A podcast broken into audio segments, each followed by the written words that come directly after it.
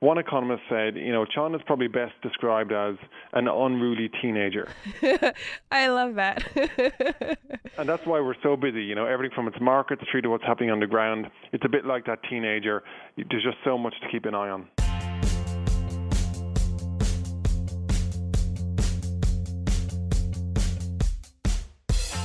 And welcome back to Bloomberg Benchmark, a podcast about the global economy. It is Thursday, February 10th. I'm Aki Ito, acting Tokyo Bureau Chief with Bloomberg News. Tori and Dan uh, sadly aren't going to be joining today.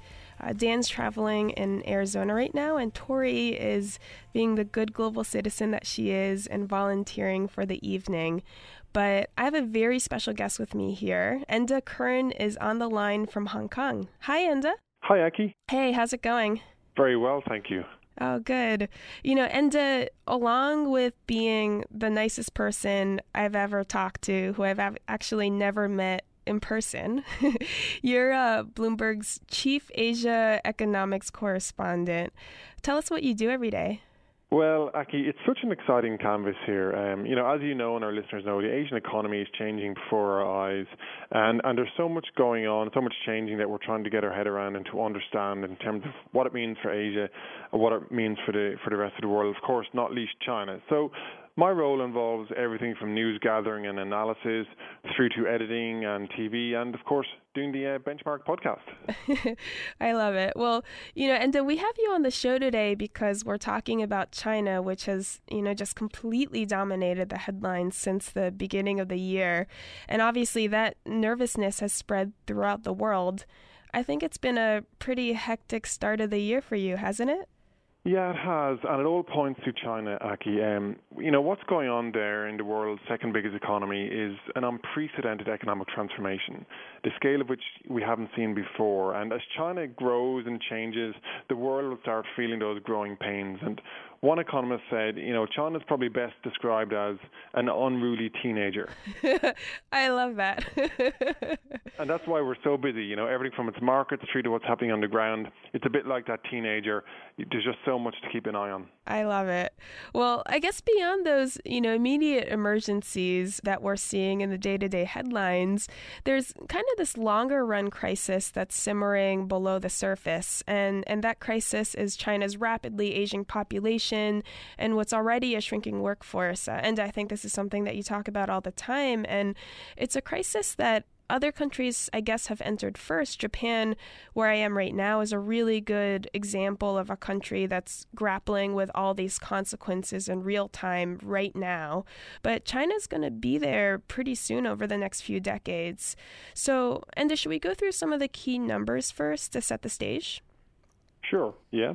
I guess, you know, we can start with the population. So China's currently home to 1.38 billion people, which makes it the world's biggest country by population. But I read that this isn't for long, that India is going to overtake China in the early 2020s.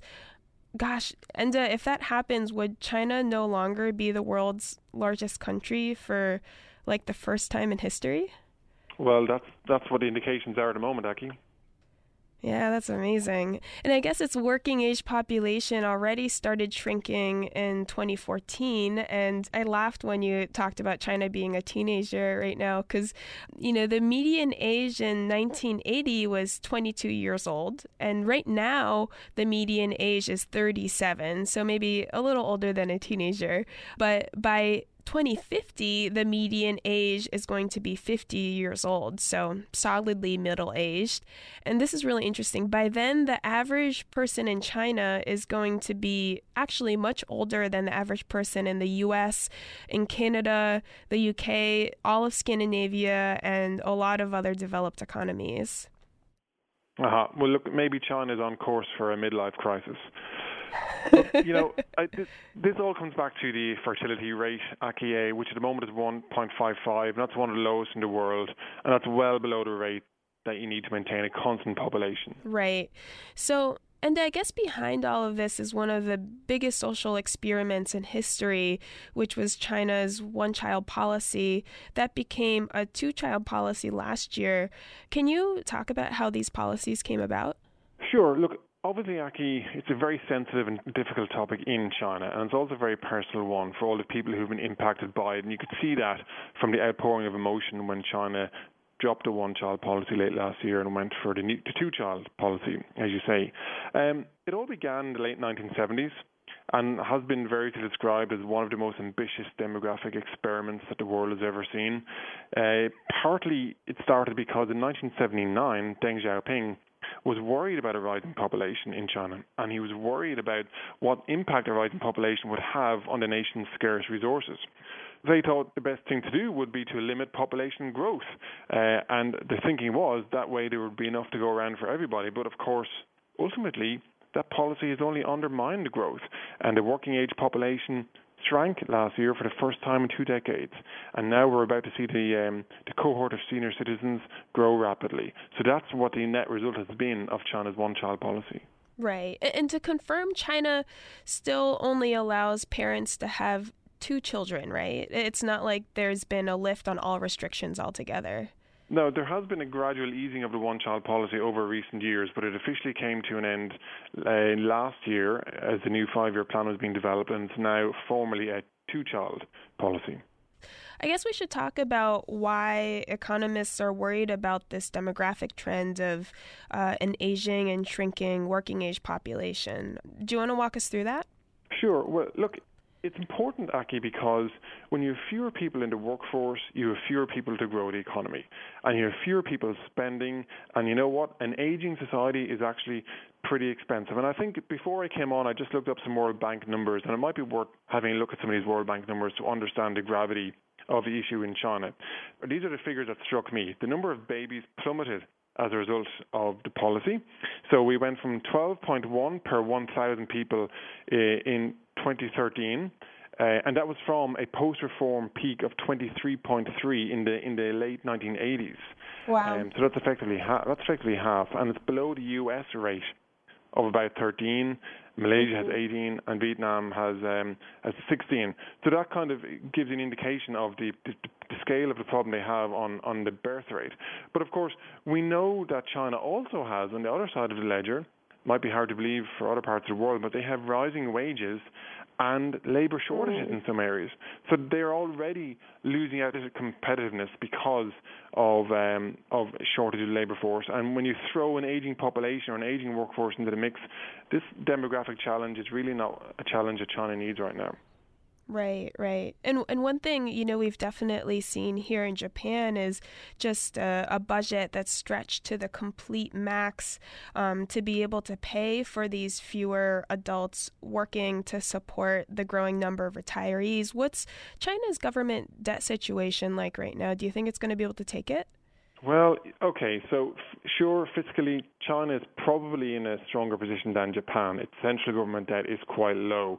But the overall, and I should say the, the savings rate, the household savings rate is, is relatively high. But, you know, the overall economy is under quite um, a lot of debt right now, both at corporate level and at state-owned enterprise level and local government level. So it's not like you know, China is altogether swimming in money that they can unleash and give their retirees a, a, kind of a golden lifestyle.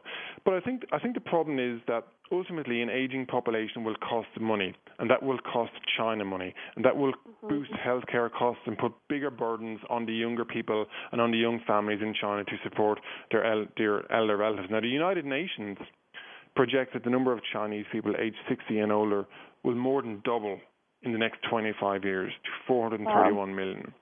By 2050, that group share of the population will be around 37%, up from around 15% last year. So just think about the costs associated with that, um, with an aging society, with the various illness and disease that's associated with it, and the burden that puts on young people. That's that's something of a ticking time bomb. Right, right. And uh, how old are you right now? 36. 36. Okay.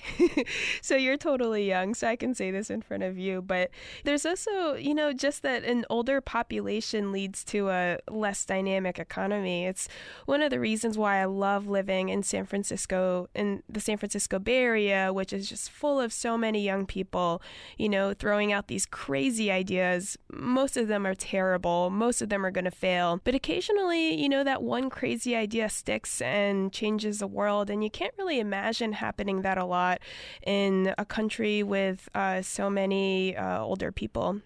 That's right. I mean, look, innovation at its core needs to be driven by ideas, by energy, by enthusiasm, and a lot of that is generated by you know, young people behind young startups coming out of universities, um, bustling with energy and full of ideas. We only have to look at Japan. Japan is still, of course, a global center for research and development and innovation. Um, but you know, it's also slipped behind the curve a bit. It, it, the smartphone generation pretty much passed by Japan. Mm-hmm. It was, mm-hmm. of course, the home of um, home entertainment at one point, but the smartphone era has passed by, so to speak. And you can see how the likes of Korea and China are doing more in the innovation front. But ultimately, when you have a declining birth rate and when you have an aging population, that will act as a brake uh, on on the workforce, and that will limit the amount of talent that's in that workforce, and that will feed through to what China contributes on on the global stage. And I think that's definitely a consideration. And uh, we just talked about all these broad forces, but in terms of numbers, what is China's economic growth going to look like in the future from uh, the current pace of about 7% growth per year? Yeah, okay. So China grew in 2015 at 6.9% for the year. That was, on paper, its slowest pace of growth in a quarter of a century. Lots of mm-hmm. economists are skeptical about the data and will question the numbers. But, you know, either way, take it that China grew somewhere above 6% last year. And when you consider the size of that economy and relative to its peers, it's probably not a bad performance, some would say. But going forward, as we mentioned at the start of the show, China is undergoing this big transformation right now. And they want to move away from an economy that's really fueled by, by debt funded heavy industry and one that's really reliant on exports to one that's driven much more by internal demand. So they want consumers spending money on the high street and they want a roaring services industry. Now, so what does that mean? It means the growth rate will probably be lower. And, and at the um, NPC, which is ongoing in Beijing right now, the policymakers have come up with a new range. Rather than a hard target, they're now talking about a range of between 6.5 and 7% heading out over the next five years. Of course, that does give them wriggle room. Um, you know, it doesn't give them a hard target that they will be scolded for missing. On the other hand, it's still a pretty ambitious target when you compare it to both its emerging market peers and, and obviously the developed world. So that means there's still a burden on China to hit that growth target, and that means they may need to you know, rely on some of the old playbook, the sugar hit the growth, spend more, borrow more, and inevitably that will lead to um, perhaps reform being pushed to one side at the expense of growth in the near term. And that's the real balancing act. That's the real juggle. That's the backdrop that's going on in China's economy right now, Aki. Right, right. And and when you think about like the potential growth rate, like the speed limit of China's economy, surely that's not going to be 7% in a decade or two, right? That number has to come down. Yeah, I think that's the that's the feeling here that the number will gradually start to come down. And when you consider this new range of six and a half to seven, one interpretation is you know, actually that gives them quite a bit of wriggle room because as we move into the latter stages of the five-year plan, the new five-year plan that starts, um, you know, maybe they can go below six and a half. But I think the bigger point, Aki, is even if they do go below six and a half, even if it does go down to six and, and, and lower, it's about mm-hmm. sustainable growth for China's right. economy. And I think I think both China and the world would welcome that kind of growth rather than the unsustainable breakneck pace we witnessed, we'll say, you know, over the last decade when it grew double digit pace, but ultimately left a hangover of a huge debt mountain and a lot of problems in the economy that, that they're still trying to deal with. And indeed, we only have to look to Japan, what happened in the 1980s, and when the bubble eventually burst, it still hasn't fully recovered. Speaking of sustainability, one of the interesting things I think is aging so far in the world has been a phenomenon mostly just for rich societies, right? That, you know, rich societies that already have this established infrastructure to care for a greater number of old people. But China's still making that transition right now from a developing to developed economy. Like that economist you were talking about was saying, you know, it's kind of this teenager trying to mature into an adult. So, do you think China's ready for this future of lots of old people? No, it's not. It's important to remember that China is still a developing nation, Aki. Uh, last week I was in a meeting with someone who was re- recounting to us their experience of a hospital in rural China, um, and they recounted the hygiene standards the facilities that were on offer and the condition of the equipment in this hospital. And the point of the discussion was a kind of a vivid reminder that vast parts of China are still very much a developing world. And when you move away from the fast growing eastern coastal regions and the big financial hubs like Shanghai and, of course, the global capital that is Beijing, uh, there's still a long way to go in terms of catching up with the wealth of the developed world uh, in rural China. And, and that raises the question about how will these um, elderly people cope in the countryside as they go forward with on an already small family to support them. And of course, that brings up the question of, of migration. As you know, um, there's considerable migration in China in terms of those leaving, wanting to leave the rural area and move towards the urban centres. I mean, that works up to a point, but it leaves behind um, a society that's quite isolated uh, and, of course, lacks the resources and lacks the funding to have the facilities that are needed in, in, on the healthcare side of things and and on and social care. So I think that's probably a genuine cause for concern, and, and that China's healthcare system isn't yet anything like on the scale that we would appreciate in the in the developed world, and it's still quite imbalanced within China itself. Wow. You know, in my completely amateur opinion, I feel like all of these problems were completely foreseeable from decades ago. So, why do you think it took policymakers so long to scrap the one-child policy, and and why do why does the government have restrictions on the number of children parents can have altogether? Well, so it, you know, this is a very emotive and difficult issue in in China. Um, the thinking behind it at the time was China would not be able to cope that the nation would not be able to feed itself um, if the population continued to grow at the pace that it was growing back in the late 70s when this policy was introduced. And remember, food security is a big issue for China. They they really tried to promote an idea of self-reliance, and that's why um, they're moving around the world right now, buying all kinds of assets in in the in the agricultural world to make sure that China can be fed and that they have the technological know-how to grow crops and to um, to transform their farms. And I think that's one of the reasons why they were so looking to change the policy because they were convinced that the population was was unsustainable, the size of it. They weren't appreciative mm. of the impact it would. It, they weren't appreciative of the impact it would ultimately have on economic growth and on their workforce. And you know, they've now ended up in a situation where you have a declining birth rate that ultimately means you've got a smaller population from which to draw workers. And that's going to hold back growth. And in some places is going to is, is driving up wages too quickly and move, causing factories to move out of China into cheaper locations in Southeast Asia. So I think you can consider it a policy mistake. And yes, it took far too long for China's leadership to realize the error of their ways. Yeah, that's quite the dilemma though. You don't you don't want a growing population, but you don't want a shrinking population either. I would not want to be a Chinese policymaker right now. You know, and maybe we should have titled this episode China and Japan because we talk about Japan so much. But, you know, being a Japanese person, having grown up here and also living here right now, Japan just seems like such a cautionary tale for China. I wasn't alive back then, but 30, 35 years ago, there were apparently tons of people already talking about Japan's soon to rapidly age population, you know, and no one really did anything about it until it got to where it is today, which is a very bad situation. So, do you think China is ultimately going to end up like Japan, or do you think policymakers are going to be able to do something about it? Because it seems like one of the benefits of having a centrally planned government is that you can actually think about the long term instead of this messy short termness that I think we're seeing in the US presidential primaries right now, where you just have to chase the immediate vote. Yeah, I think, you know, in the case for the defense for China, I think um, they have made significant economic progress. Um, I mean, quite dramatic economic progress over the three decades since they started to uh, to open up to the outside world. They have lifted um, you know hundreds of millions of people out of poverty, and when you compare their record on poverty eradication to say other developing nations, I think China probably um, deserves a bit of a, a, strong tick for its efforts there.